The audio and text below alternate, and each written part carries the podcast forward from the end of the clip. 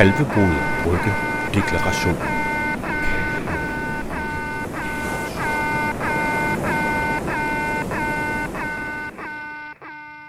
Goddag og velkommen til den tredje af i alt seks tv-udsendelser her fra Idas tv-studie på Kalvebod Brygge. Udsendelserne handler om cybersikkerhed og relaterede emner, og kommer sig af en sikkerhedskonference, en cybersikkerhedskonference, som Ida holdt i november, hvor vi var nogle stykker, der blev enige om at gøre lidt mere ud af emnet. I øh, studiet i dag er der mig, Mogens Nørgaard, der er kendt som en øh, provokatør, og min medvært Anders Kævlf, der mere er kendt som en seriøs debattør. I kan undervejs stille spørgsmål, ikke i chatten, ikke i chatten, men i Q&A. Q&A. Der kan I stille spørgsmål, som jeg så kan se på den her skærm, og så får vi øh, vores gæster til at øh, besvare dem. Anders, vil du ikke øh, præsentere vores gæster med mere? Jeg skal også lige sige, at øh, grund til, at der står de her mikrofoner, som I kan se foran os, det er, fordi vi også laver podcast, og det, ligger, det kommer også ud, og det kan man lytte tilbage efter, hvis man har lyst til det. Men det er altså derfor, vi er så fuldstændig overlæsset med alt muligt gear over det hele. Men det allervigtigste af, det er vores to gæster i øh, dagens øh, sending her. De er ikke cybersikkerhedseksperter, men de har begge to en holdning til, hvad man skal gøre for at sikre samfundet her i Danmark. Måske endda lidt på nogle analoge måder. Velkommen til Amalie Lyne, leder og klummeskribent for Berlingske Tiden, og til Kasper Skov Mikkelsen, som er direktør i sikkerhedsbranchen. Jeg vil egentlig gerne starte med på forhånd at sige til de seere og lyttere, der forventer nogle hardcore tekniske løsninger på alle problemerne, dem kommer vi ikke med i dag. Måske finder vi frem til nogle måder, vi kan gøre debatten mere påtrængende, ikke mindst for de der politikere, der skal tage beslutningerne, men lad os lige få det her tekniske niveau på plads. Amalie Lyne, hvordan har du det med cybersikkerhed, der hvor sidder du sådan, er du sådan en, der sidder hver nat bøjet over din lille computer for at holde øje med de seneste hackertrusler, mens du skriver et lille program, der fikser et hul i firewallen eller sådan noget? Nej, det er jeg slet ikke.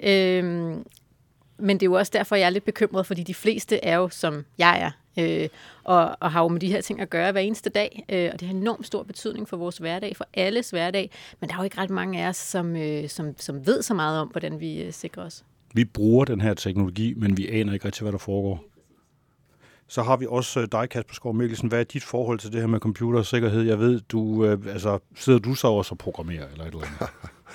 Ej, ja, hvis det man kan kalde øh, på begynderniveauet der. Men nu kan man jo sige, at en, en stor del af cybersikkerheden er jo også den fysiske sikkerhed. Altså det bliver noget nemmere at hacke, hvis man kan komme ind i virksomheden rent fysisk. Og det er jo det, vi beskæftiger os med at holde folk ude. Ja. Amalie Lyn, du har flere gange øh, råbt vagt i gevær i Berlingske Spalter i forhold til, det der, til digitaliseringen af Danmark som sådan. Du taler om det, der hedder digitaliseringens mørke sider. Hvad er det? Der er mange mørke sider. Altså, hvor, hvor skal jeg næsten øh, starte? Altså, øh, først og fremmest synes jeg, det er vigtigt, øh, det synes jeg nogle gange bliver blandet lidt sammen og skældende imellem den øh, overvågning, den digitalisering, der sker fra private virksomheders side. Det er også et problem, det er også et stort problem. Der, øh, der skal man jo sætte ind med noget regulering. Men så er der den digitalisering, som det offentlige står for, og det er måske i virkeligheden den, der bekymrer mig mest, fordi det bliver lidt mere diffust, øh, hvad, hvad målet egentlig er, hvorfor vi gør det. Øh, man kan sige, for de private virksomheders side, så er det jo sådan ret enkelt, det handler om bundlinje, ikke? og vi kan også ramme dem på bundlinjen, hvis vi vil. Det er sådan, det er sådan ret enkelt. Men når, men når vi taler om det offentlige, så er det sådan lidt mere, øh, lidt mere diffust. Øh, og jeg er især bekymret for øh, de socialt udsatte i det her samfund. Øh, nu så vi lige en sag her i sidste uge med, med en masse kontanthjælpsmodtagere, som lige pludselig fik sat deres ydelse ned af en algoritme, uden der havde været et menneske indover. Så nogle ting, synes jeg, er, er virkelig, virkelig bekymrende. Dem, du taler om, det er det, man kan kalde de digitalt udsatte. Ja. Man kalder dem nogen rundt omkring. Ja. Jeg plejer at kalde dem de for analog borgere, men mm. jeg har indtryk af, at man er sådan lidt bekymret for udtrykket analog i det hele taget. Det skal ja. være noget med digitalt. Ja, ja. Ja, ja, måske er der også mange, der ikke ved, hvad det betyder. Altså, det skal man også huske i den offentlige debat. Især i, i det her emne, ikke, der er det enormt vigtigt at, at gøre sig forståelig som det første, ikke, hvis man vil, vil have folk med sig. Det her med de, de, de her så digitalt udsatte, eller skråstrej analog borgere, eller hvad man nu skal kalde dem, altså mm. altså borgere, som ikke bruger de her digitale løsninger i den her mm. sammenhæng. Mm dem mener du, dem har vi ligesom droppet? Ja, det har vi. Altså, jeg, jeg mener, det var, var det Justitia, øh, der har opgjort det til omkring en fjerdedel eller en femtedel af befolkningen. Det er jo også de ældre, øh, men det er jo også sådan helt almindelige øh, borgere, også i min generation osv., som simpelthen bare ikke øh, rigtig øh, kan følge med, eller ikke har lyst til at følge med. Så en ting er, hvad man kan, noget andet er også, hvad man har lyst til. Altså, øh, det er jo ikke, jeg synes ikke, det er særlig rart, at alting ligger øh, digitalt, og man ikke har noget sådan øh, mellem hænderne. Så tror jeg, at der er, er mange mennesker, der har det, faktisk. Men jeg synes, at, at, at det væsentligste må være de socialt udsatte. Øh, det er jo også fordi, at hvis man for, altså for eksempel bare sådan noget som gadefolket, det er jo et kæmpe problem, har været det i mange år. Mange af de mennesker, altså der bor på gaden for eksempel, kan slet ikke få deres kontanthjælp, fordi de ikke har et betalingskort. Det bliver stjålet fra dem hele tiden.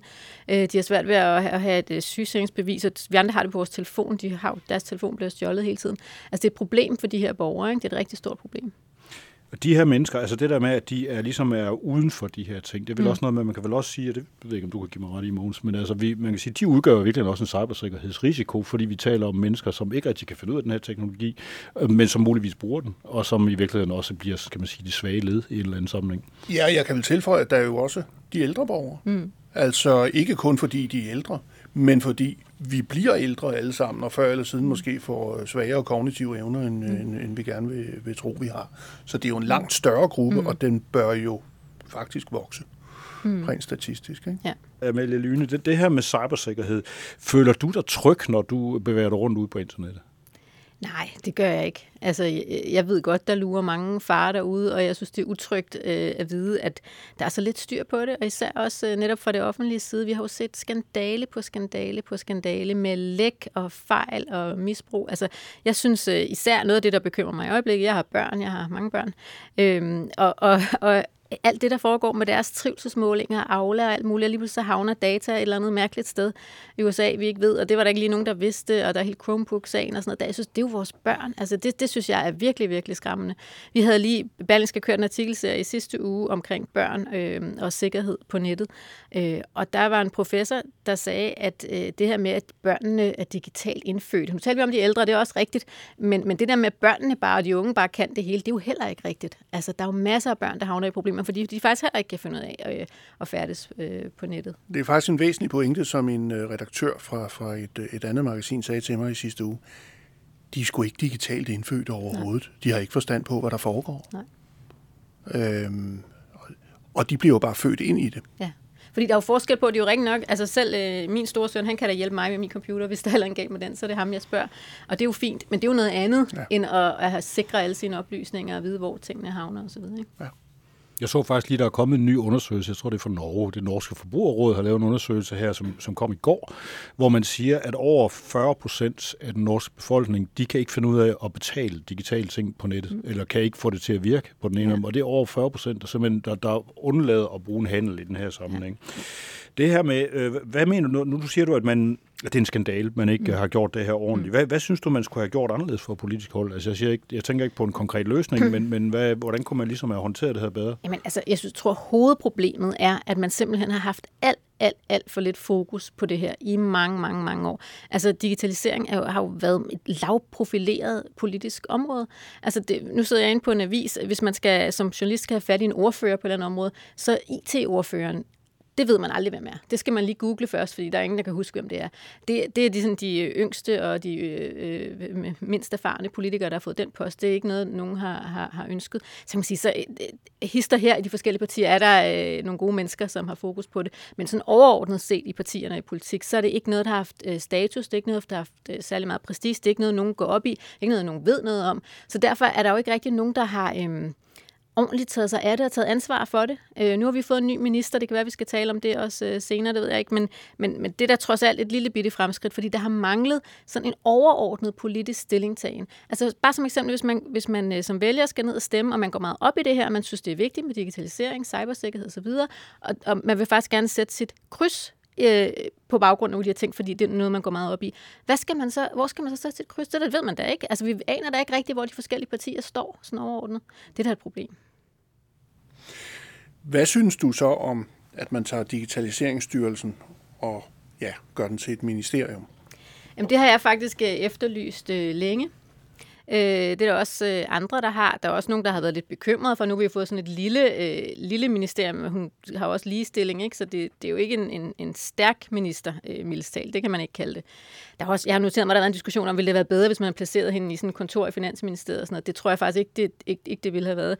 Øh, så det er ikke nogen store revolutioner, tror jeg, vi kommer til at se. Men det bliver trods alt nemmere øh, for sådan nogen som øh, mig, også nogen som ja, vil jeg mene, som prøver at råbe lidt op omkring det her i den offentlige debat. Der er det altså nemmere nu, hvor vi har en person at spille bold op af. Det tror jeg altså bliver nemmere. Vi har simpelthen et ansigt på. Vi har en person, vi kan hive ind i et studie øh, og tale med og spørge om, hvad er det egentlig for en overordnet retning, regeringen vil på det her måde. Så på sæt og vis bliver digitalisering nu til et resortområde. Ja, det gør det. Og som journalist vurderer du, at det er en fordel.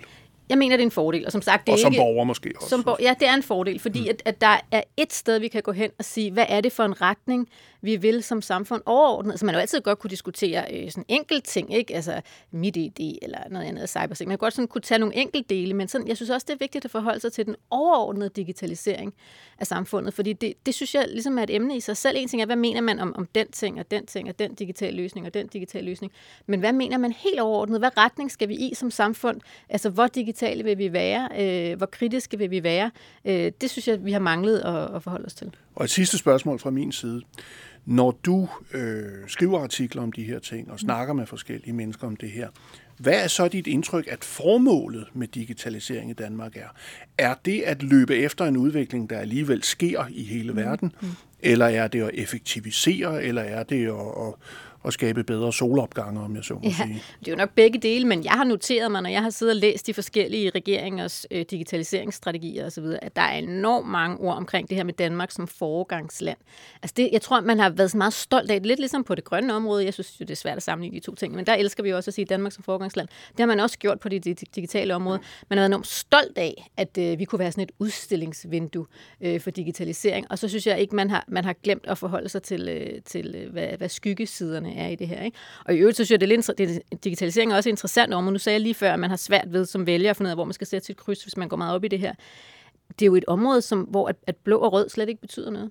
Overhovedet ikke. Altså, der er intet med blå og rød, eller lilla, eller hvad det hedder i dag. Øh, det er jo over hele fronten, at, at øh, partierne ikke har gået op i det her.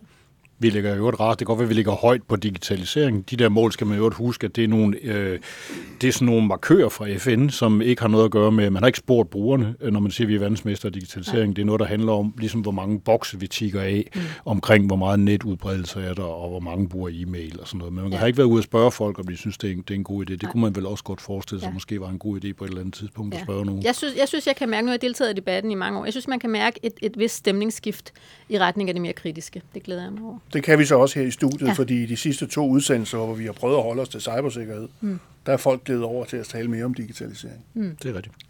Ja.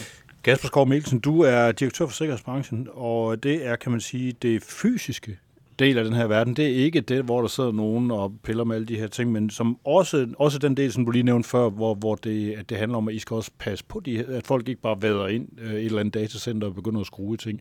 Men kan du ikke lige prøve sådan bredt at beskrive, hvad det er, I dækker? Hvad laver I? Jo, altså vi laver jo fysisk sikring, og det er jo, er jo alt fra hegn og porter, puller og låse til de elektroniske sikringsformer som video og adgangskontrol og alarm og alt sådan noget, som der jo også er masser af IT i. Og så passer vi jo for eksempel også på alle pengene i Danmark. Det er også der kører med alle pengene og har Nationalbankdepoterne i udlån, han er sagt fra, eller i udlicitering fra, fra Nationalbanken. Så vi laver mange, også mere spændende ting, som terrorsikring for eksempel. Det er jer, der går og sætter dem så op rundt omkring, så man ikke kan køre ja, ind en eller anden men vej. Vi, og, og vi er jo meget optaget af, af, af den rolle, vi spiller i samfundets beredskab, og den øh, del af samfundets resiliens eller robusthed, som vi står for. Og der kan man da bare sige, hvis jeg ligger søvnløs om, over noget om natten, så er det sgu da, at øh, vi, vi har den der jubeldigitalisering, som, som vi bare tordner derud af med uden at lave backup eller måle på det, eller noget som helst. Altså, det er helt vildt. Bare det er digitalt, så er det fint. Og det gør bare, at vi er på vej den helt gale retning, rent sikkerhedsmæssigt. Du mener, at vi er blevet mere usikre, end vi var for Vi er blevet meget mere sårbare. Ja. Og det er på flere områder. Men jeg tænker bare lige på, hvordan er du selv kommet ind i det her med sikkerhed, egentlig? Ja, det var, det var et uheld, han har sagt. Nej, Jeg, jeg var blandt andet øh, afdelingschef i Folketinget for mange år siden, hvor sikkerheden sorterede under mig. Så måtte jeg jo lære det. Og så derfra blev jeg så direktør i sikkerhedsbranchen. Så jeg har haft en stejl læringskurve. bare lige for at tage nogle, lige sådan lidt rundt omkring nogle af de her ting, hvor, som I beskæftiger jer med. Øh, udviklingen af fysisk sikkerhed i Danmark. Altså det er sådan her, hvis man bare tager sådan siden, hvad skal man sige, siden vi begynder at snakke terror og sådan noget, hvad, hvad er der sket omkring os sådan i den almindelige verden, vi går rundt i? Ja, altså, der er jo ikke sket så meget, altså rent øh, fysisk. Altså, vi har jo ikke haft alvorlige terrorangreb endnu her. Men ude omkring er det jo bare et faktum. Og det er jo også noget, man, man forbereder sig på. Altså i Norge har man jo en, en uh, antiterrorlov og en, et, uh, en del af Forsvarsministeriet, som hedder Forsvarsbyg, som har 50 mand, der kun beskæftiger sig med terrorsikring af kritisk infrastruktur i Norge. Altså, vi har nul i Danmark. Vi har ingen lov, vi har ingen, der beskæftiger sig med det. Og, og det er lidt den tilgang, vi har til sikring og sikkerhed i Danmark, at det er noget, vi uh, går i gang med, når barnet er druknet. Vi har fået en masse kameraer. Ja, altså... Øh, og det er jo også fint nok, fordi vi, vi, vi lever jo også af at sætte kameraer op, men vi lever jo faktisk også af, som jeg også har talt med dig om mange gange, at forsøge at få en, en ordentlig og privatlivsbeskyttelsesmæssigt, øh, kan man sige, medholdelig måde at få dem sat op på. Øh, det der med bare at plaster samfundet til, det er jo heller ikke nogen løsning. Altså det er ligesom om, at når man finder et eller andet øh, elektronisk apparat eller et eller andet digitalt, så er det en tryllestav, der kan løse alting. Det kan tv-overvågning jo heller ikke. Altså den måde, vi bruger tv-overvågning på i Danmark, er jo reaktivt. Der sidder jo ikke nogen, der kigger på det og farer ud og slår dig oven i hovedet og lægger dig i benlås, når du gør et eller andet forkert. Men vi kan finde optagelserne bagefter, og så er det jo fint. Så skal du sandsynligvis nok komme ind og spjælde. Men, men det er jo lidt for sent for dem, der har lidt skade. Og bare lige for at tage den der igen, du nævner med at sige, at der er, altså, der er det der problem med, at jeg gerne vil have, at de bliver sat op på, på den rigtige måde. Mm. Hvad går det ud på? Altså, det, så, så vidt jeg har forstået det, så handler det om, at, man, at alle og enhver dybest set bare kan sætte kamera op i dag, hvis de har lyst. Ja, men altså, det kan alle og enhver jo. Hvis, altså, de skal jo så forholde sig til, eller overholde lov om tv-overvågning jo. Og så er der selvfølgelig også noget GDPR i det, når man så har data. Men altså, jeg plejer at sige, at lov om tv-overvågning er den mest hemmelige lov i Danmark. Nu er jeg selv jurist, altså, så jeg, jeg har da set nogen lov, også inde i Folketinget. Jeg, jeg, jeg tror ikke, der er ret mange, der uh, synes, at lov om tv-overvågning er særlig vigtig. Fordi hvis vi har et eller andet problem, så skal vi bare sætte noget tv-overvågning op, så er jeg sådan set ligeglad med, hvad der står i loven. Findes der en eller anden form for oversigt over, hvor mange kameraer vi har oppe i Danmark nu? Nej. Det har vi jo efterlyst i årtier, han har sagt. Nu har politiet så lavet det her polcam jo for deres egen skyld, han har sagt, fordi, så de nemmere kan finde billederne, kan man sige, i tilfælde af, at der sker et eller andet voldsomt kriminelt. Men, men det er jo i den grad ufuldstændigt. I din branche, der som du også lige var inde på, der gør man også noget andet, som er konkret. I flytter rundt på det, som politikerne og ikke mindst dansk erhverv øh, meget gerne vil af med, nemlig kontanterne. Mm. Det apparat, der skal til for at holde, øh, holde skal man sige, de der kontanter i gang og sørge for, at de flyder rundt i samfundet, øh, hvor stort er det? Ja, altså vi, der er jo cirka 80 milliarder kroner i omløb, ikke? og vi flytter en halv milliard om dagen. Altså sådan noget med 150-200 milliarder om året. Ikke? Øh, det skal der selvfølgelig nogle biler til, øh, som skal være sikret på en bestemt måde. Og så skal der nogle kontantcentre til, som i det her tilfælde får Fort Knox til at ligne en forældet cigarkasse. Øhm, øh, der findes en, en standard, der hedder DS 3999, som er hemmelig, som jeg har været med til at skrive i al beskedenhed, og den, den sikrer, at vi ikke øh, har haft røverier i overvis. Selvom det eneste, vi overhovedet sælger eller har med at gøre, det er kontanter. Så vi har ikke haft røverier øh, mod hverken biler eller kontantcentre i mange år. Så altså, det der med, at, at man er imod kontanter, fordi at man har røverier rundt omkring, altså, jeg kan bare sige, at det kan godt lade sig gøre og undgå. Der tales en hel del, som sagt, om det her, om det kontantløse samfund i de her dage. Altså det skal selvfølgelig aviserne, især et debatindlæg for blandt andet Dansk Erhverv. Det skal ikke være nogen hemmelighed, at jeg er meget imod, at man fjerner det her kontanter. Jeg er nødt til at komme med fuld disclosure og sige, at jeg har været med til at stifte den her bevægelse, der hedder Bevare Kontanter.dk, og jeg går meget op i privatlivsdelen. Du taler meget om at lave et solidt samfund at kontanter er vigtige for at gøre samfundet sikkert. Prøv lige at forklare mig, hvorfor kontanter er en vigtig del af et moderne samfund. Jamen, det er jo som backup først og fremmest, jo sådan som det er blevet. Øh, altså, elektroniske betalinger er jo smarte og sådan noget, men vi ikke noget imod, men de er jo også meget sårbare.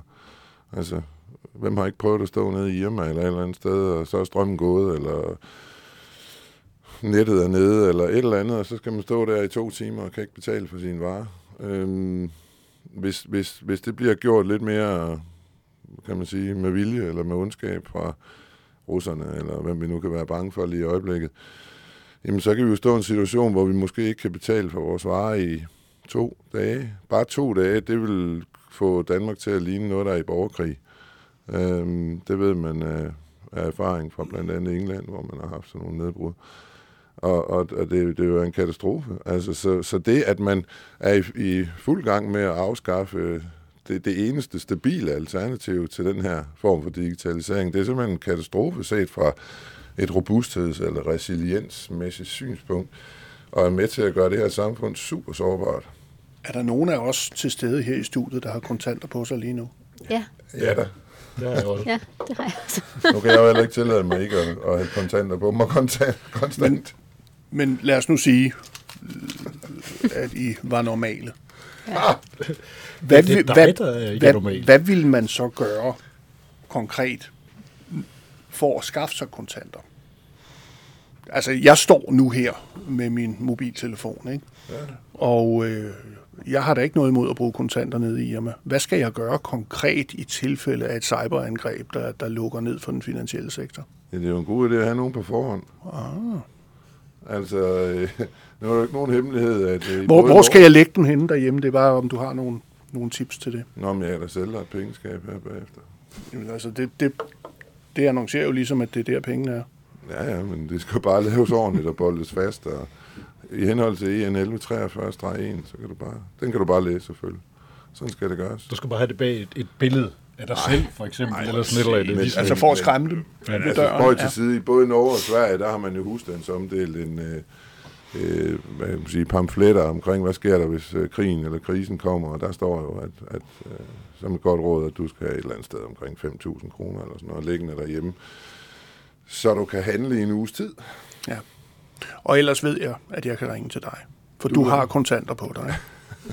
Jeg har adgang til rigtig mange af dem. Vi låner dem ikke ud. Ikke til folk, der ikke selv har sikret sig. Du, du må tage dig lidt sammen. Det er Ej, I må jo også være solidariske på en eller anden Jeg skal lige høre dig, Amalie Lyn. Jeg ved, du har faktisk skrevet om det her også, altså med kontanter, ja. med udgangspunkt i en konkret øh, historie. Kan du fortælle lidt om det? Øh, hvilken historie tænker ja, du jeg på? tænker bare på, at du i hvert fald havde, jeg ved ikke, om det var en veninde, eller det Ja. var dig selv, men en, der havde mistet sit kort. Havde jeg det? Ja, det, det tror jeg faktisk, jeg tror faktisk, det var, jeg tror faktisk, jeg indledte med, med, det var vandet, der var væk. Nå, øh, også. ja, ja, det er jo sådan noget ja, andet, det men så kommer jeg bare til at tænke på det der, og nemlig også, jeg har også læst den pjæse der, øh, som du refererer til øh, fra Sverige. Og det synes jeg er helt vildt, vi ikke har noget lignende i Danmark. Det ved jeg, der er også flere øh, eksperter i beredskab, der også øh, synes, at vi burde. Altså, vi er sådan lidt øh, naive her i Danmark, ikke? Øhm, så, så ja, jeg synes, jeg synes, øh, den der beredskabsvinkel, som du kommer med øh, i forhold til kontanter, er utrolig vigtig. Jeg har så en ekstra også, og det er jo, øh, det er jo privatliv. Altså, jeg bryder mig bare ikke om, altså det der kontoudtog, hvor man kan se, hvad jeg, hvad jeg har brugt penge på. Det er, jo, det er jo sådan en rent principiel ting, men jeg bryder mig ikke rigtig om, at, at andre mennesker skal se, øh, hvad jeg har brugt mine penge på. Og så kan man sige, Nå, det er jo bare bankrådgiveren. Ja, det er så bankrådgiveren, men det bliver jo flere og flere mennesker. Altså lovgivningen er jo blevet ændret de sidste mange år, sådan så at for eksempel politiet har langt lettere adgang øh, til, øh, til folks kontoudtog, end de har haft før. Og så igen det offentlige, som jeg talte om før. Øh, der har jo også været nogle sager, hvor, at, øh, hvor kommunen er gået ind og snaget i, øh, i kontoudtog for at se, om en eller anden kontanthjælpsmodtager befinder sig i, øh, i Spanien, hvor de ikke burde, eller sådan et eller andet. Det var jo også øh, netop øh, øh, sådan nogle kontoudtog, man brugte i Se og Hør-sagen, øh, hvor man øh, fik, fik øh, sig op øh, frem til nogle nyheder. Så, så det er jo dybt personlige oplysninger. Det er det da, hvad man bruger sine penge til. Og det synes jeg ikke, øh, alle mulige mennesker skal have adgang til. Bruger du, hvad bruger du selv kontanter til? Jeg bruger det altså, til alt muligt. Altså, nu lever jeg et ret øh, kedeligt liv, men jeg kan bare godt lide rent principielt, at folk ikke kan se, øh, hvad, jeg, hvad jeg bruger mine, øh, mine penge på. Altså, vi, vi, som sagt, vi har mange børn derhjemme, de får altid kontanter af deres bedsteforældre i, øh, i julegave og fødselsdagsgave. De vil helst ikke have dem, børnene, vel, de der teenager. Mm. Øh, så får jeg dem. Jeg vil rigtig gerne have dem. Så du hvidvasker for dine børn? Ja, jeg er jo ja. ja, banker, I øvrigt har vi fået et spørgsmål fra, fra en lytter, som siger, at det ser ud til, at digitaliseringsministeren er mere fokuseret på digitalisering end på cybersikkerhed. Tænker du, at hun også skulle tænke på cybersikkerhed? Jeg ved ikke, hvad fordeling de har lavet, fordi det kan jo også ligge under forsvarsministeren. Øh, Det kan godt være, det er derfor. Det gør det. Ja, det, det det ligger, jeg, øh, cybersikkerhed ligger principielt under ja, Forsvarsministeriet. Ja, øh, det, det, vil, det er måske også meget fornuftigt. Og man kan sige, det har jo også været hovedargumentet mod at få en digitaliseringsminister i mange år. Det har jo været, jamen digitalisering er jo alle øh, dele af samfundet, så det er jo alle ministre, der skal forholde sig til det på den ene eller den anden måde. Og det er også rigtigt. Altså det, det skal man jo på alle områder øh, forholde sig til. Men, men som jeg sagde før, den der, det der samlede overblik, den samlede politiske stillingtagen til, hvor vi vil hen øh, på det digitaliseringsmæssige område i Danmark, det har vi en minister til nu. Men det er rigtig nok øh, cybersikkerhed, det er, det er nok øh, forsvarsministeren. Jamen, det var fordi, det, det får mig til, at det du siger der, Amal, det, det, det fik mig til at tænke på, at altså, vi har jo faktisk også et udvalg for IT-sikkerhed, og, sådan, og vi har jo også et, et meget tæt samarbejde med PET og FE omkring det her med terrorsikring. Og der sidder vi jo og er enige om, at vi kan jo ikke tænke terrorsikring uden også at tænke cyber. Men i, i det der ministerium, nu kender jeg det jo ikke endnu, men, men den, i den danske tankegang, der kan man godt tænke cybersikkerhed uden det fysiske. Men, men, men man er idiot, hvis man siger, at vi laver bare terrorsikring. Jamen, hvad så med cyber? Hvad så med hacking? Hvad så med ditten? Hvad så med datten? Jamen, hvad fanden, det, om, det omvendte er jo også tilfældet. Vi kan da ikke både, vi kan ikke lave cyber digitalisering, som bare står alene, uden nogen form for backup, eller nogen, altså analog ting, man kan gøre, hvis det, når det bryder ned, og som man kan stille til rådighed for borgerne, som vi også har talt om, de gamle og de digitalt udsatte, og jeg ved ikke hvad, de hjemløse og handicappede. Og som en, der burde vide alt, hvad vil du gøre, hvis din organisation blev udsat for et, øh, et hæftigt cyberangreb, der, der krypterede det hele og stjal resten? Hvem vil du gå til? Nå, hvem jeg vil gå til? Hvor Jamen, vil du hen? Vi har et meget tæt samarbejde med Dubex, fordi vi har netop beskæftiget os en del med IT-sikkerhed, ja, så en set privat, fra den fysiske side. Du vil altså, gå til en dygtig privat aktør? Jeg vil gå til en dygtig privat aktør, ja. ja. Det, det er jo bare for at svare men på det. Er jo, men, men det er vel også, spørger fordi mig, du om har vi vil være, Hvis du spørger mig, om vi vil være på hælene, hvis, hvis vi bliver hacket, mm. ja, altså, så vil vi jo have svært ved at kommunikere ud af de normale kanaler, men ellers ville vi sagtens kunne fortsætte. Men det offentlige kan ikke hjælpe, eller hvordan? Altså faktisk så er det jo tankevækkende, når du sådan ja. egentlig ja. vejer på der, at, at nej, jeg vil nok ikke, uh, politiet eller hvem pokker skal jeg ringe til, det ved jeg ikke. Nej. Nu kender jeg Dubex rigtig godt, så der vil jeg bare ringe til. Ja. Men det er jo det er faktisk noget af det, vi har fået ud af de to tidligere udsendelser, det er folk entydigt svarer. Der er ikke noget sted, man kan gå hen. Øh, Ditte Ving fra Computer World havde faktisk prøvet at ringe rundt, og hun blev virkelig selv ringet rundt. Og som hun sagde, det var Kafka samlede værker. Øh, simpelthen. Vi har et center for cybersikkerhed, som det hedder, som er dem, der skal tage sig af sådan nogle ting, og som er egentlig dem, man ringer til, men de har det Men med de må at ikke sige noget. De, de må ikke sige noget, nej. De må heller ikke gøre noget ved det. Øh, så, så der mangler et sted at ringe hen. Et eller andet sted, hvor og borgerne også skal tage fat i. også med, men, men altså, det er jo på den helt store klinge. Altså, hvad gør Danmark vi med, er hvad gør vi med terrorsikring? grad, ja. Hvad gør vi med terrorsikring i forhold til cyber? Men du kan og, jo og ikke gå til dem og få hjælp. Nej, nej, jeg kan ikke drømme om at ringe til dem, selvom jeg kender øh, flere sådan nej. personer derovre. Nej. Jeg kan ikke drømme om at ringe til dem, fordi min computer er gået ned. Altså, altså vi snakker den nationale øh, terrorsikring eller ja. cybersikkerhed her, så jeg ville aldrig ringe til dem. Vi, vi jokede lidt med i sidste udsendelse, at alle dem, der virkelig ved noget, må ikke sige noget. Og dem, der gerne må sige noget, de ved ikke noget. Jeg skal lige høre dig, men nu snakker vi om det her. Vi har snakket lidt om analoge løsninger på, på, skal man sige, på konkrete problemer. Det kunne være kontanter, for eksempel. Vil de, er der andre steder, hvor man ligesom kunne sige, at det kunne vi måske virkelig bare løse det her problem ved at gå tilbage til noget, vi havde før? Ja, altså nu, øh, nu talte jeg om, øh, om børn før, ikke? det er bare enormt nærværende for rigtig mange borgere. Altså Aula har jo været simpelthen så udskilt, og en ting er, hvordan brugerfladen er, hvordan det virker, men, men der er jo også de der privatlivs øh, ting, som er dybt, dybt bekymrende. Altså, vil du være et opslag nede i øh, børnehaven eller skolen, hvor der står, husk gummistøvler i morgen, vi tager på tur. Det er altså tit en, mere effektivt. Altså, det ser man i højere grad, og så eller bliver man ikke bombarderet med alle de der... Ja, ja, ja. Altså, øh, nu... nu øh, vi har haft den der debat lang tid, og jeg tror, der, der er rigtig mange mennesker, der er rigtig, rigtig trætte af Aula. Det gælder altså også lærerne. Lærerne kan jo heller ikke få tid til at gøre det, de skal, fordi de skal svare på mærkelige beskeder fra forældrene hele tiden. Altså den gode gammeldags kontaktbog og et opslag øh, øh, nede i SFO'en, det virker fint. Altså jeg synes ikke, øh, der er rigtig nogen grund til det der. Jeg tror, man kan få rigtig mange kontaktbøger for, hvad der bliver brugt på Aula i øjeblikket. Der så Det måske, tror jeg vi også. kunne sådan fylde det meste af Fyn op med Ja, kontaktbøger fordi en ting det er selvfølgelig, hvad det koster at udvikle og holde i gang og sådan noget, men det er altså også, jeg synes altså også, nu snakker vi så meget om afbyråkratisering i den offentlige sektor, de, de bruger så lang tid på det ude på skolerne, øh, for noget, som, som forældrene faktisk ikke er særlig glade for. Ja, og hvor man måske også kan sige, at mange beskeder går bredt ud, der måske Ja. i gamle dage i kontaktbogen eller lignende Ja. havde været snævert rettet. Ikke? Ja, ja. Jeg kan jo anbefale besked fra Aula på Instagram. det er rigtigt, den er Er det sjov. ikke på Instagram? Jo, det er vist rigtigt. Besked fra Aula er Ja. ja. hylemorsom. Ja, Den, den, den, den, Fordi ja, den kommer så tæt på sandheden. Desværre, ja. Jeg synes da også, det er en pointe, at, at øh, jeg er jo så gammel, så jeg kan huske øh, et liv før der var mobiltelefoner og computer. Og nu snakker vi så meget om velfærd. Altså, jeg synes ikke, min velfærd var dårligere dengang.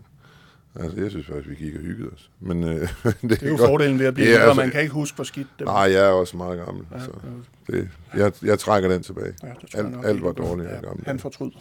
Det er jo meget sjovt, det der, du siger, for der er jo en generel forestilling om, altså jeg gik lige og tænkte over det på vej herinde i dag, man har den her forestilling om at sige, at alt går fremad, og det hele er bedre nu, og hvad er det dog godt, vi ikke skal stå i kø ved posthusen, det er sådan en, man siger nu på grund af digitalisering, hvor er det dog godt, vi er fri for det, og hvor meget tid vi har sparet. Mm. Jeg tror, at der ligger nogle større beregninger, hvis man begynder at kigge på dem, hvor meget tid jeg egentlig selv skal bruge på at betjene mig selv mm. foran min computer, Ja. versus den tid, i gamle dage, jeg måske skulle bruge på at gå ned på øh, til kommunen for at få fikset et eller andet, eller sende et brev frem og tilbage, eller vente Ja. et eller andet. Der, der er jeg ikke sikker på, at den egentlig bonger ud positivt til min Og, side. og, og jeg, vil, jeg vil bare nødt til at vende tilbage til de svageste borgere i samfundet igen, fordi at, at det kan være irriterende for, for os, der står her, hvis vi skal have løst et eller andet i borgerservice, så er det lidt irriterende og sådan noget.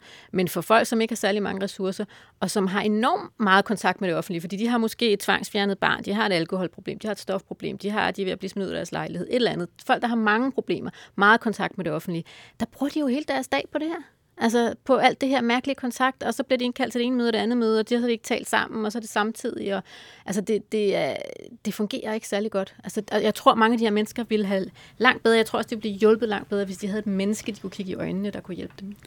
Kan du komme nærmere ind på, hvem svage borgere er i vores samfund? Jeg er godt klar over, at du taler om dem, der sidder øh, på Nørreport station ja. på, på gulvet. Ja. Men der må jo være mange andre, som jeg prøvede at Der er mange andre. over. Der er mange andre. Altså, øhm, og, og, jeg tror, ja, og jeg tror også, vi skal passe på ikke at sige svage borgere. Det er bare folk, der har kæmpe narkoproblemer og sådan noget. Det, det er mange andre typer. Jeg, nu skal jeg nok passe på ikke at gå for meget ud af en tangent, men jeg har også beskæftiget mig med, med tvangsfjernelser her øh, øh, på det seneste. Og hvis man kigger på tallene, så har man så måske sådan en idé om, at, at dem, der får tvangsfjernet deres børn, det er dem, der har massive øh, misbrugsproblemer eller, eller vold i hjemmet og sådan noget. Det er det også, men det er det slet ikke kun. Altså langt, langt, langt størstedelen har ikke de der problemer. De er, er, er måske en smule svagt begavet, har, har, har, måske har svært ved at, klare deres hverdag. Altså det er der mange borgere, der har, uden at det betyder, at man har et kæmpe misbrugsproblem. Eller uden at der er vold eller noget, men man bare har svært ved at have forhånd om hverdagen. Ikke? Så- Sådan er der faktisk rigtig mange borgere, øh, der har det. Og de har enormt meget kontakt til det offentlige, og det er også derfor, det er så vigtigt, især for deres skyld, at det offentlige øh, fungerer og er til for borgerne, og at alt det her overvågning ikke bliver brugt imod dem, som det desværre øh, bliver i dag. Har man nogen tal på? Åbent spørgsmål. Hvor mange procent, hvor stor en procentdel? af Det er jo, hvordan man definerer det. Altså man har, den, på- man har den procent på tingene, som handler om, hvor mange der er det, der hedder digitalt, de kalder det digitalt udsatte, mm. eller øh, hvad hedder det, vi kan også kalde det NO-borgere, altså folk, der ikke kan bruge de her services af den ene eller den anden grund. Øh, og det er altså det er mellem 18 og 22 procent, mm. og hvis vi, hvis vi breder den ud, og det er altså det er jo godt en million, det er voksne danskere, vel at mærke, vi taler om her, det er ikke børn og sådan noget. Mm. Og de mennesker ud af dem, der, det er ikke alle sammen folk, som er socialt udsatte. Det er også folk, der bare ikke kan finde ud af at bruge det, mm. øh, som øh, måske er ordblinde. Det kan også være folk, der har mm. en, altså, som bare ikke bryder mm. sig om det, eller som ja. ikke vil øh, have med det at gøre. Ikke? Og det, det er enormt vigtigt. Hvis jeg kiggede i den digitaliseringsstrategi, som den forrige regering lavede, og der forholdt de sig faktisk ganske kort til det der.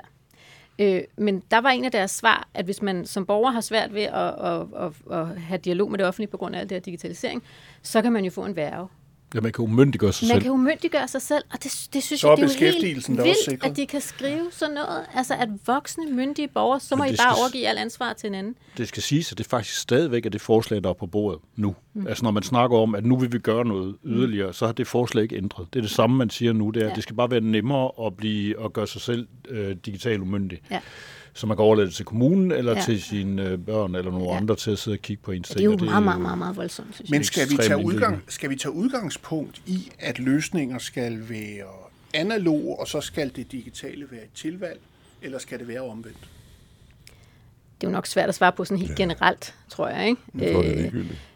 Altså om det er fra den ene eller den anden side. Ja, ja. Bare at vi har Ja.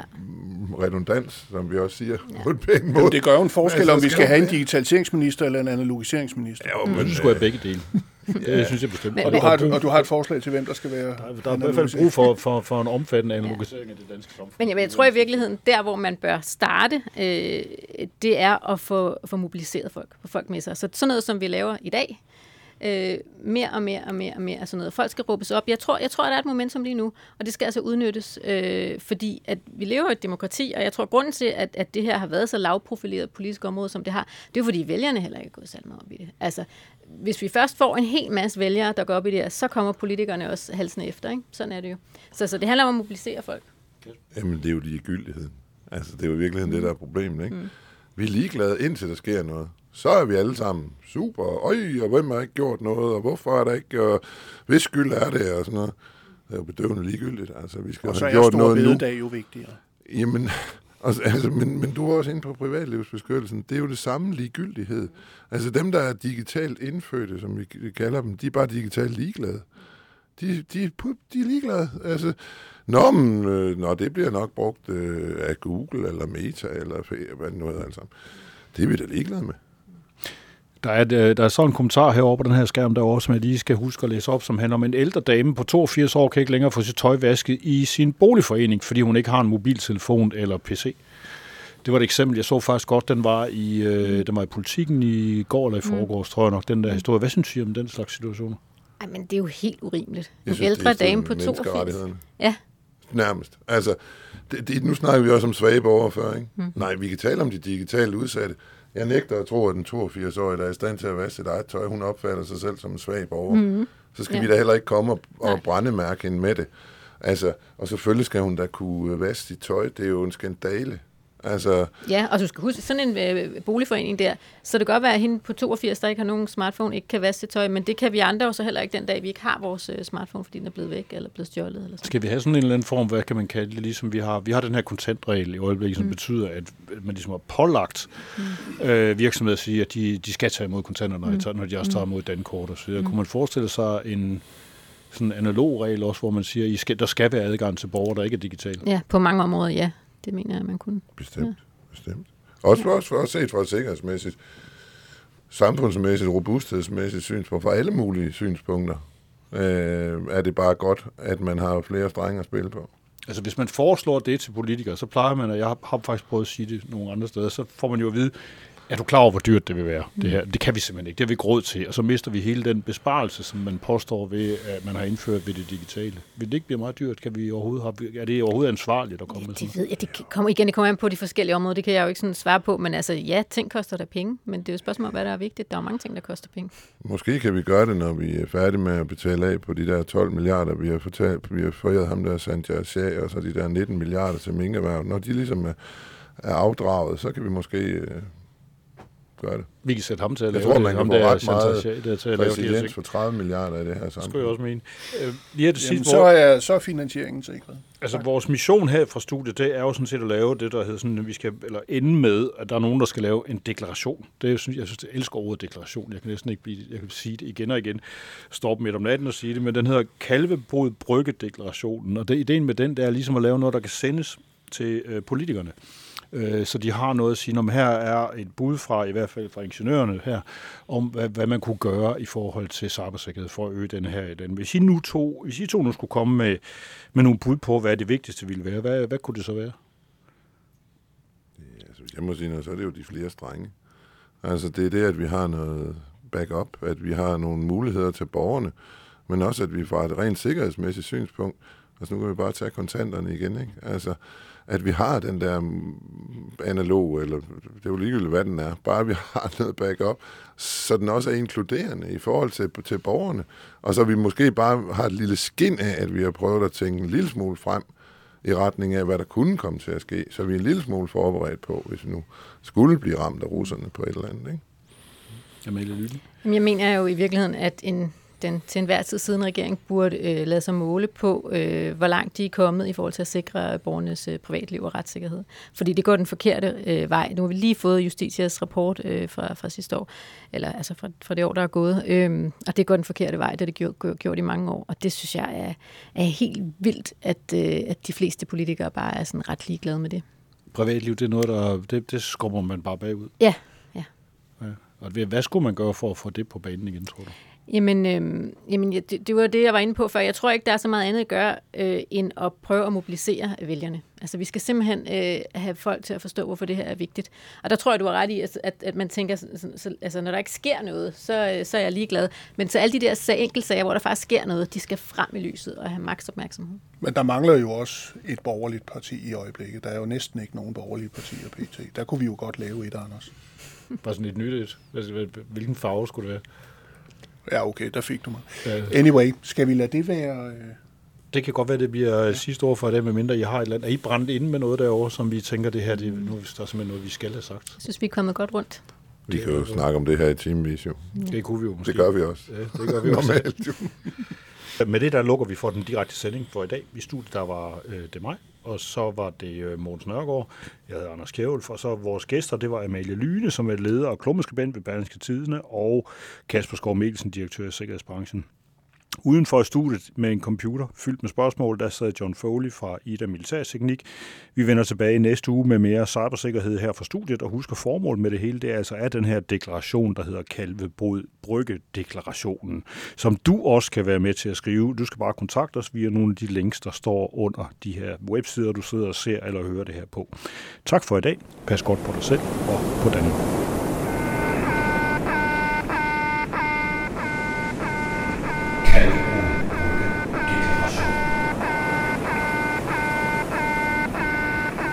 Kalvebrud Brygge Deklaration.